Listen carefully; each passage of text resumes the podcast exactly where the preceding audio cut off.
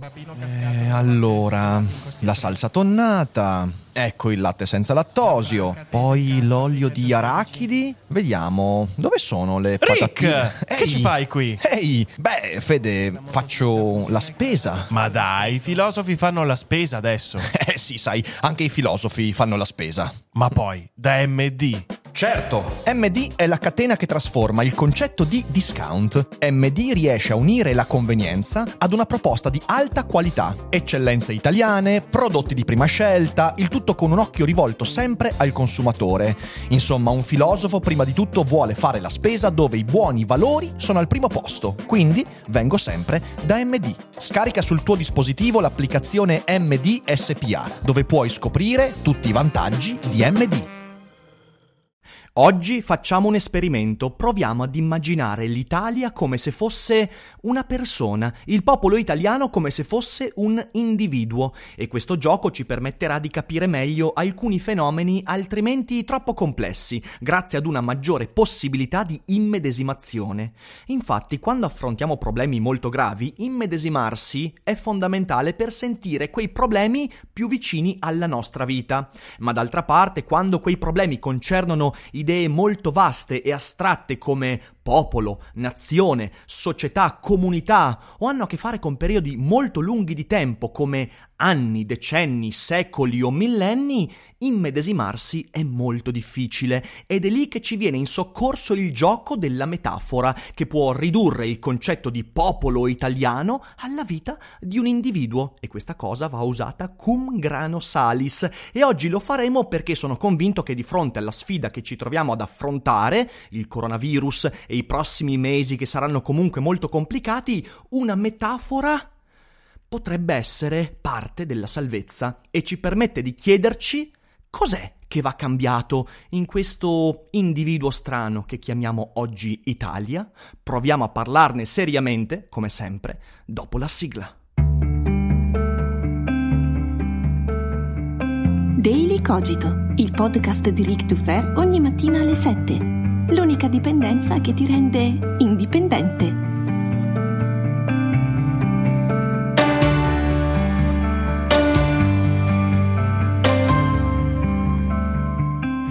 Ciao a tutti e bentornati anche quest'oggi qui su Daily Cogito. Io sono sempre Rick e prima di cominciare vorrei ringraziare tutti coloro che in questi giorni su Instagram, via mail, tra i commenti mi stanno dicendo che in questi giorni bui e preoccupanti Daily Cogito è un sostegno importante. Grazie perché queste parole sono una grande motivazione per il sottoscritto, ma sappiate che lo stesso vale per me. Fare questo podcast ogni giorno, avere interazioni con voi a riguardo, scrivere nelle chat, fra i commenti commenti, rispondervi, leggervi è uno stimolo fondamentale per me per tenere allerta il cervello, che è la cosa più importante in questo periodo. Quindi grazie, io faccio del mio meglio, cerco di portare il miglior contenuto possibile, anche ovviamente sul primo canale YouTube, questo è il mio mestiere e cerco di far sì che sia prezioso anche per venire fuori da questa situazione e sono certo che ne verremo fuori meglio di prima. Quindi teniamo duro, teniamo duro e vi abbraccio tutti ovviamente a un metro di distanza. Ma adesso veniamo a noi. La domanda domanda con cui ho cominciato il podcast, cos'è che va cambiato in questo uomo o questa donna, questo bambino, questo vecchio, non lo so, chiamato Italia, è una domanda un po' strana sicuramente, è una domanda che mi è stata posta da Matteo, mio mecenate, e che ho trovato estremamente interessante, quindi, quindi voglio ragionarci un po' insieme a voi. Partiamo però da alcuni presupposti. Primo, c'è una grande difficoltà a leggere questa situazione, perché è una situazione che ha a che fare con numeri, proporzioni molto complicate da sentire vicine alla nostra sensibilità. La nostra mente è disegnata per avere a che fare con numeri abbastanza semplici, soprattutto dal punto di vista delle relazioni. Lo dice Gunther Anders nell'uomo antiquato. Quando tu pensi a una persona, ci riesci. 10 persone, fai già fatica. 1000 persone, 10.000 persone, diventa un casino. Vai fuori giri. Come direbbe Kant, eh, non hai la struttura mentale, la categoria a priori dell'intelletto per pensare a quel numero. La stessa cosa vale per tempi geologici. È difficile pensare in modo istintivo all'evoluzione perché l'evoluzione, per esempio, presuppone che tu riesca ad immaginare millenni, anzi di più, milioni di anni, anzi miliardi di anni. E noi invece siamo esseri limitati, perciò ci vuole un passo in più ed ecco che il linguaggio, la narrazione ci permette di fare quel passo in più. La semplificazione, la riduzione fatta attraverso la metafora ci permette, di nuovo cum grano salis, e dopo vi faccio capire anche cosa intendo, di sentire un po' più nostra una situazione altrimenti molto aliena. Ed ecco perché eh, usare il cervello quando si fanno queste semplificazioni, perché non bisogna esagerare, bisogna usarle poche volte, una tantum, in maniera molto parsimoniosa, perché in fin dei conti, nell'esempio nostro, un individuo non è una collettività e il modo con cui funziona una comunità non è il modo con cui funziona, pensa, agisce una persona. Ma oggi facciamo questo riduzionismo, proviamoci e vediamo cosa ne trarremo. Di fronte al coronavirus mi sembra che sia molto chiaro che l'Italia, molto di più rispetto ad altri paesi, sta reagendo in modo scomposto, fuori controllo. E questo è un sintomo importante. Il panico non è un presupposto, è un sintomo. E il sintomo, a mio parere, è del fatto che non eravamo preparati, cioè non eravamo pronti a fronteggiare un imprevisto. Ed è da qui che vorrei partire, l'imprevisto. Ne abbiamo parlato molto spesso qui su Daily Cogito, ma sempre in modo individuale. Quante volte vi ho detto che un essere pensante è colui che riesce a immaginare l'imprevisto, riesce a pianificare l'imprevisto. Sembra impossibile, ma non vuol dire prevedere quello che avverrà, significa sapere che qualcosa avverrà, che i miei programmi, per quanto ben delineati, per quanto eh, assidui, per quanto meticolosi, verranno contraddetti, ci saranno degli imprevisti. L'imprevisto, da questo punto di vista, è prevedibile, scusatemi per il gioco di parole, ed è prevedibile però che capiti, non è prevedibile ciò che capita. Si sa che arriva prima o poi. Ed è questo un punto fondamentale che mette insieme i ragionamenti sull'individuo, è difficile per una persona prevedere l'imprevisto, o perlomeno investire sul fatto, sulla consapevolezza che l'imprevisto accadrà, ed è ancora più difficile per una collettività e mi sembra che questo sia un problema centrale. Infatti, noi come collettività, questo individuo che chiamiamo Italia, come si chiama popolo italiano, com'è che lo chiamiamo?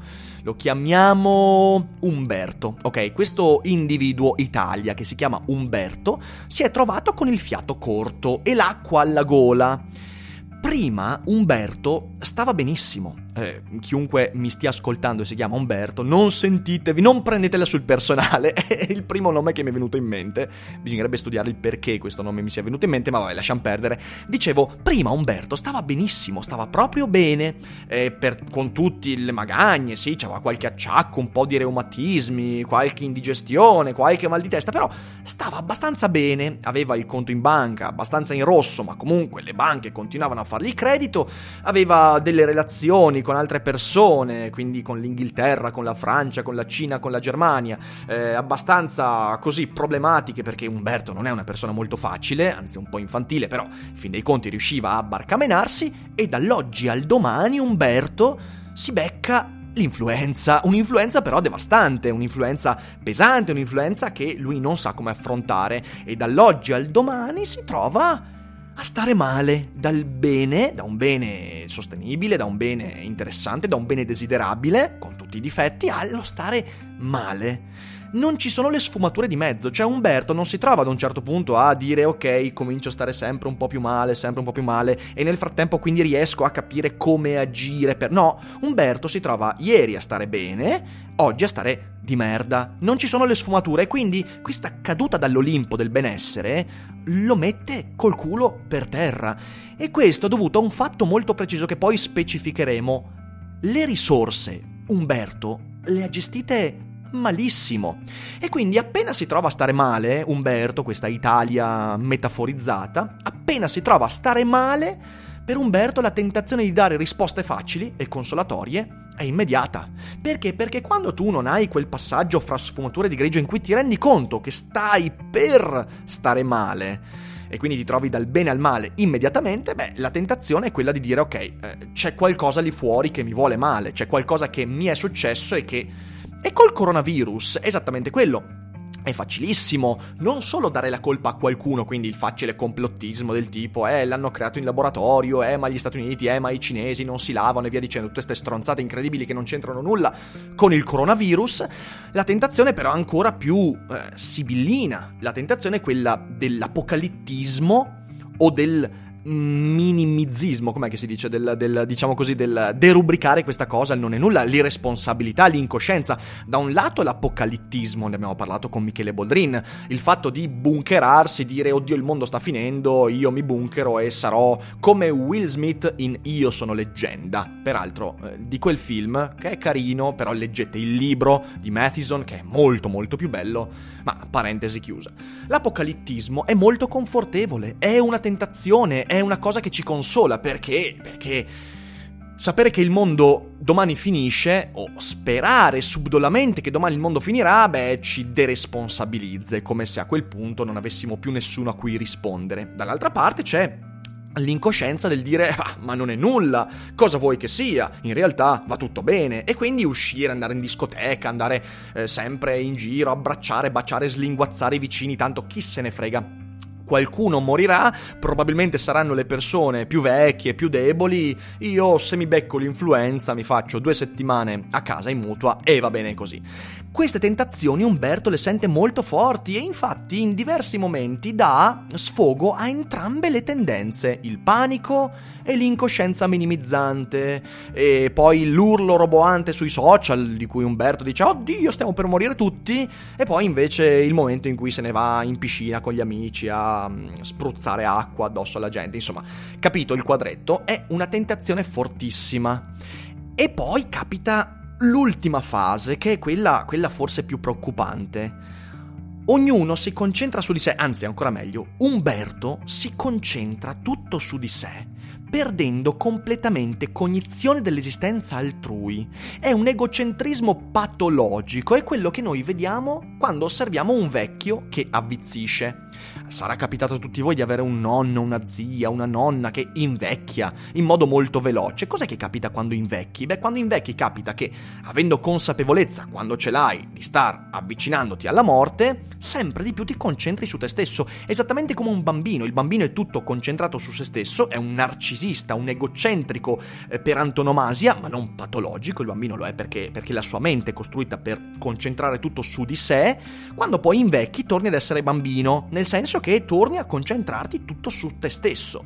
Quando questa cosa succede non in vecchiaia e non nell'infanzia, diventa patologico, un narcisismo, egocentrismo patologico. E Umberto fa esattamente questo, perciò si lancia in comportamenti incoscienti senza pensare al fatto che i suoi comportamenti avranno un impatto anche sugli altri. E questa cosa va a delineare una montagna di, di, di comportamenti totalmente assurdi.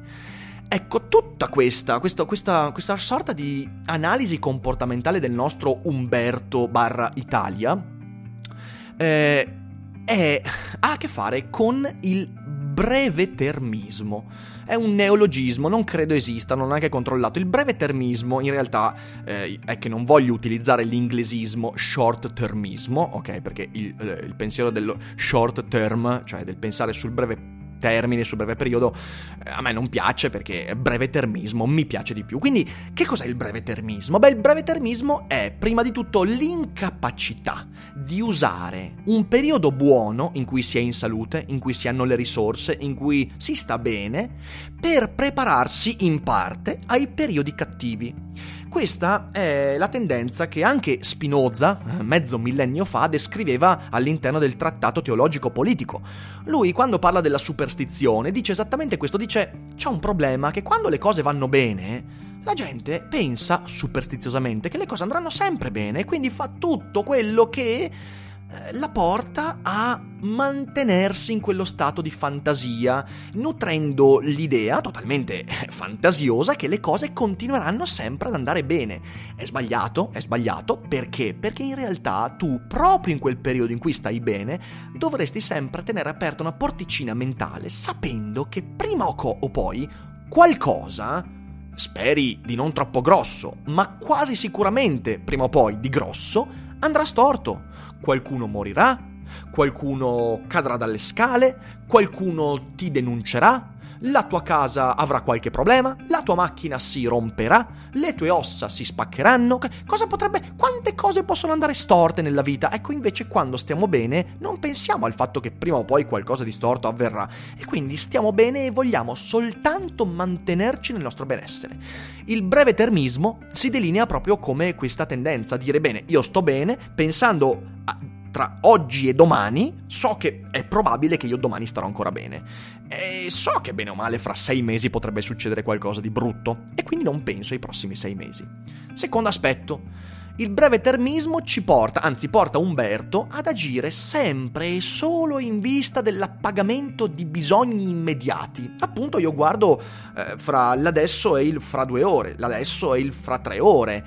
Ed è una cosa molto stupida perché in realtà tu, proprio adesso che stai bene, avresti lo spazio mentale lo spazio mentale, soprattutto prima che economico, di risorse, via dicendo, lo spazio mentale per immaginare quello che domani potrebbe non andare bene, ma non per fare il gufo, no, ma semplicemente perché dovresti destinare alcune delle tue risorse a quello che potrebbe avvenire domani. Poi, se non avverrà, sarai l'individuo più, po- più fortunato della storia, ma avrai comunque fatto qualcosa che ti parerà, scusatemi il francesismo, il culo per un po' di tempo. E invece, ecco l'ultimo aspetto del eh, breve termismo, si pensa, Umberto, eh, con il breve termismo, pensa che comunque quando qualcosa dovesse lontanamente, remotamente arrivare a disturbare il suo benessere, qualcuno al tempo stesso arriverà a salvargli il culo.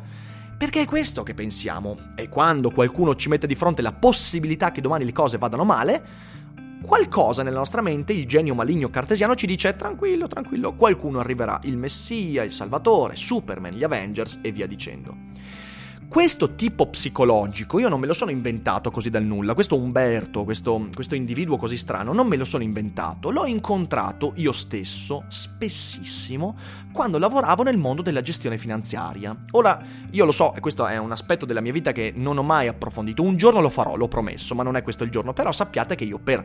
Eh, 4 anni e più ho lavorato nel settore della eh, previdenza complementare, gestione finanziaria, investimenti, piani di accumulo, assicurazione e via dicendo. Quindi fornivo strumenti finanziari per investire denaro a breve, lungo, medio termine, soprattutto con il pensiero anche di avere delle assicurazioni. Il concetto principale del mio lavoro era risparmio.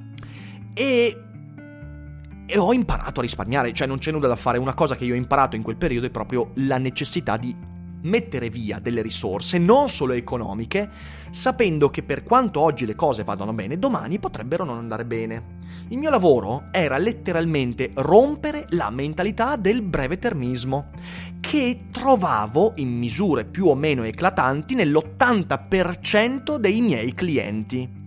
È una cosa terrificante. Da cosa deriva? Beh, possiamo trovare tante risposte, in realtà non abbiamo una risposta definitiva. Sicuramente il fatto che siamo una generazione che non ha mai conosciuto la vera sofferenza, quindi da un certo punto di vista ci siamo abituati al benessere, abituandoci anche a pensare che il benessere sia imperituro e dimenticandoci del fatto che invece il benessere eh, richiede una fatica immane per essere mantenuto. E vabbè, quindi insomma non, non, sto qua a mm, fare l'esame di dove sta questo nocciolo culturale, no, non mi interessa neanche tanto perché poi questo varia veramente da individuo ad individuo e quindi al di là poi dell'aspetto culturale bisognerebbe fare dei discorsi molto più specifici e non è, questo, non è questa la sede per farlo. Eh, però eh, qual era il mio modo per rompere la mentalità del breve termismo? Beh, è proprio introiettare nella mente del, della, dell'interlocutore l'idea che proprio quando le cose vanno bene, quello lì è il momento di pianificare le risorse per quando le cose andranno male. E invece si fa l'esatto opposto. Quando le cose vanno bene si pensa soltanto alle cose che vanno bene, ci si dimentica della possibilità che domani le cose andranno male, quindi ci si dimentica di destinare risorse psicofisiche, economiche alla possibilità che domani le cose non vadano così bene, quando le cose vanno male, ecco che tutto va male, non c'è più niente che vada bene, non riusciamo neanche più ad immaginare il benessere. Perché? Perché quando le cose vanno male ci facciamo trovare impreparati ed ecco allora l'apocalittismo, ecco allora il distaccamento dalla realtà, ecco allora la perdita di coordinate per interpretare quell'evento negativo nell'ambito dell'interezza dell'esistenza. Si fa proprio l'opposto e questo capita continuamente e dobbiamo sentire su di noi questo difetto perché ce l'abbiamo, ce l'abbiamo, ce l'abbiamo e questo evento che ci sta colpendo in questi giorni lo sta portando a galla in modo eclatante. Il benessere, se ci pensate bene, è proprio la condizione di poter riservare energie al futuro, non dovendo più pensare soltanto al mio destino immediato. Stare male significa guardare le cose sul breve termine, cioè quando io sto male, eh, quando non ho le risorse, quando devo pensare a sopravvivere perché la scelta è fra lo stare in vita e il soccombere, è lì che io non posso guardare il medio-lungo termine, è lì che io devo guardare a se riuscirò a sopravvivere fino a stasera se riuscirò a comportarmi nel modo giusto per evitare le catastrofi. È quando sto male che sono necessitato ad agire sul breve termine. Quindi il breve termismo è quella tendenza che evolutivamente aveva la sua utilità, quando nella foresta dovevamo sempre interpretare ogni segnale come se fosse un segnale di pericolo. Il benessere, al contrario, è avere sufficienti risorse da poter immaginare di poter stare abbastanza bene con tutte le magagne e gli ostacoli per i prossimi due mesi, sei mesi, tre anni, quello è il benessere. Il benessere è necessariamente legato al medio-lungo termismo e non al breve termismo. È stupido, è come usare un martello per lavarsi i denti. Il benessere è lo strumento, o meglio, la condizione che ci dovrebbe permettere in modo sereno di destinare alcune delle cose in surplus attuale per il domani in cui un imprevisto potrebbe mettere a repentaglio quella nostra condizione paradisiaca. E invece, no, Umberto è scemo. E cos'è che fa Umberto? Beh, per esempio, Umberto, questa Italia metaforizzata, nel 2018-2019 cosa fa? Sperpera una montagna di denaro in cose che io varie volte su Daily Cogito ho definito per quello che erano futili, marchette elettorali, spese stupide, fatte soltanto per il consenso immediato, due su tutte, quota 100 e il reddito di cittadinanza. Queste due che oggi, di fronte alla situazione che stiamo affrontando, si mostrano per quello che erano delle puttanate politiche tutta roba costosissima, a impatto quasi esclusivamente negativo, messa in atto solo per dare il contentino a breve termine ad un gruppetto di elettori.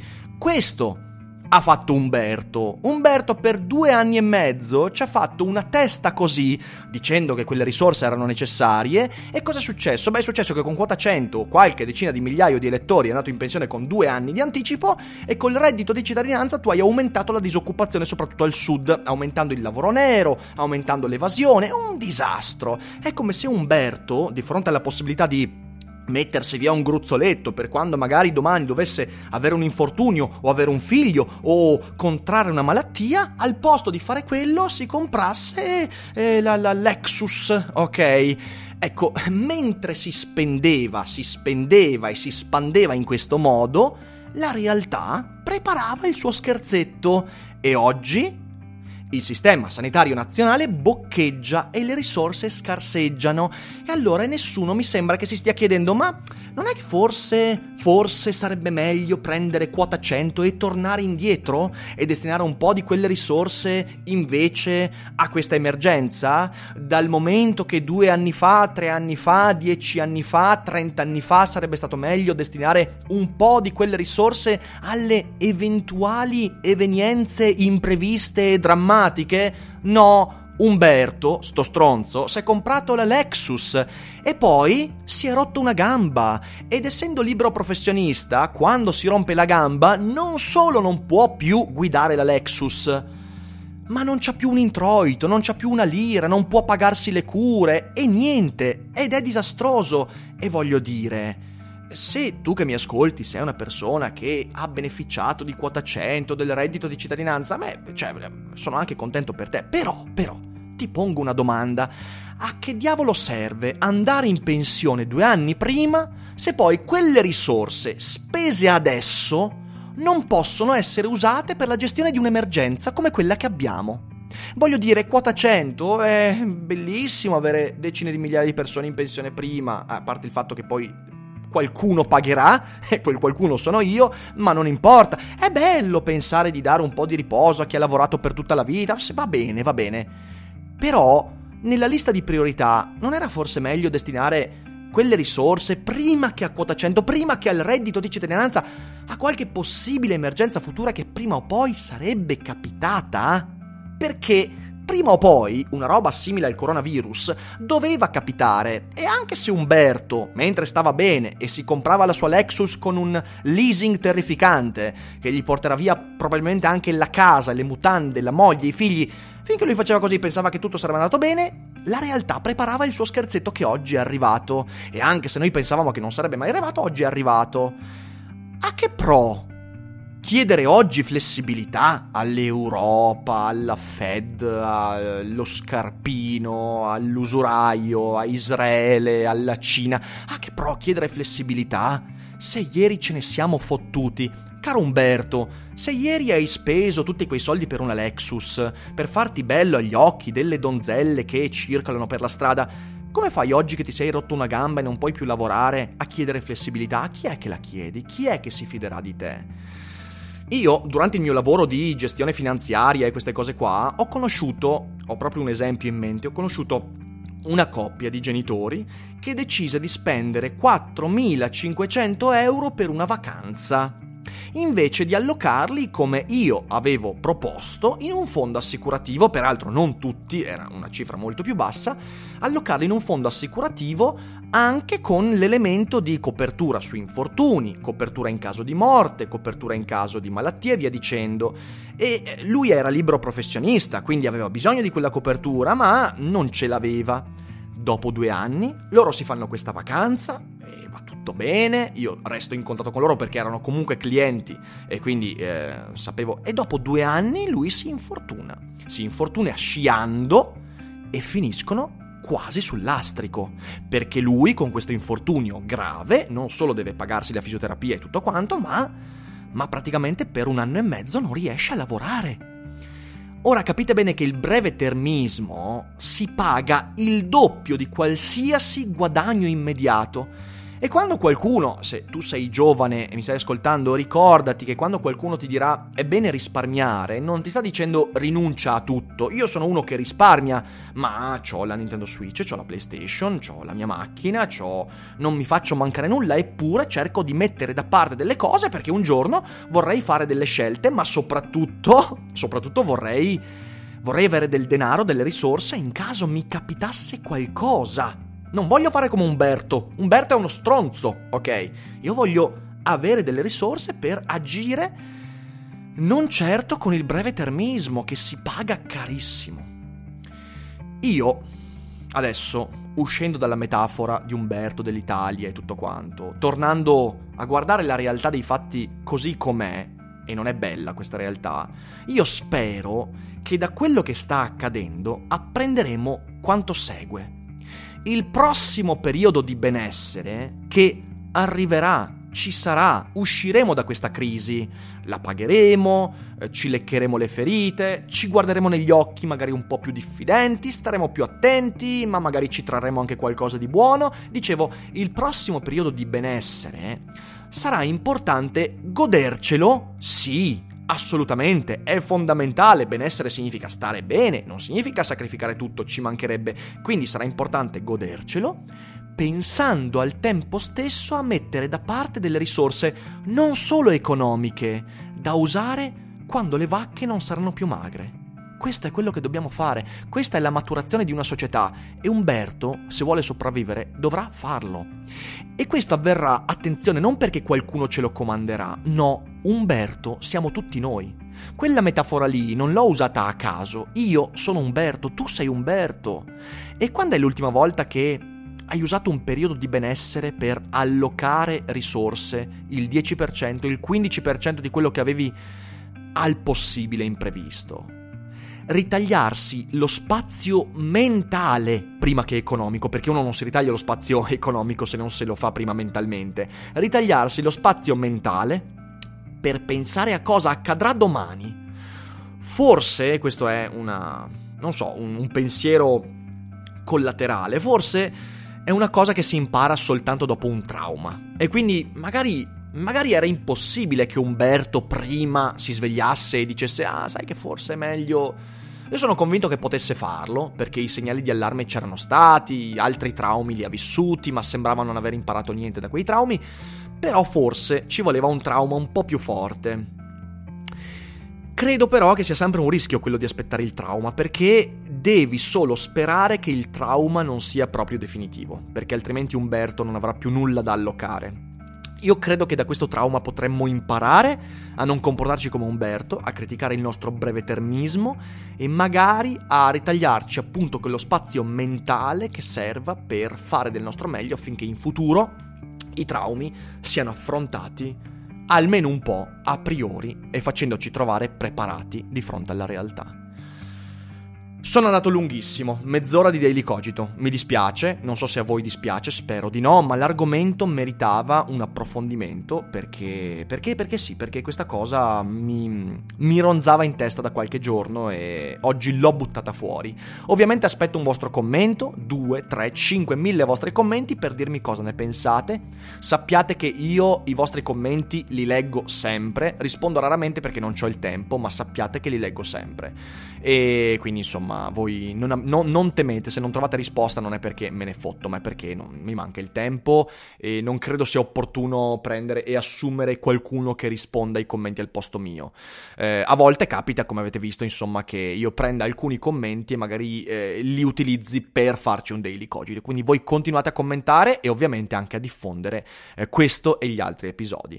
Vi ringrazio per l'ascolto, vi auguro un buon martedì e vi ricordo che questa sera alle 21 si terrà la live monografica su Immanuel Kant sul mio primo canale YouTube, quindi vi aspetto alle 21, il link sotto in descrizione. Detto questo, buona giornata e voi non dimenticate che non è tutto noia ciò che pensa.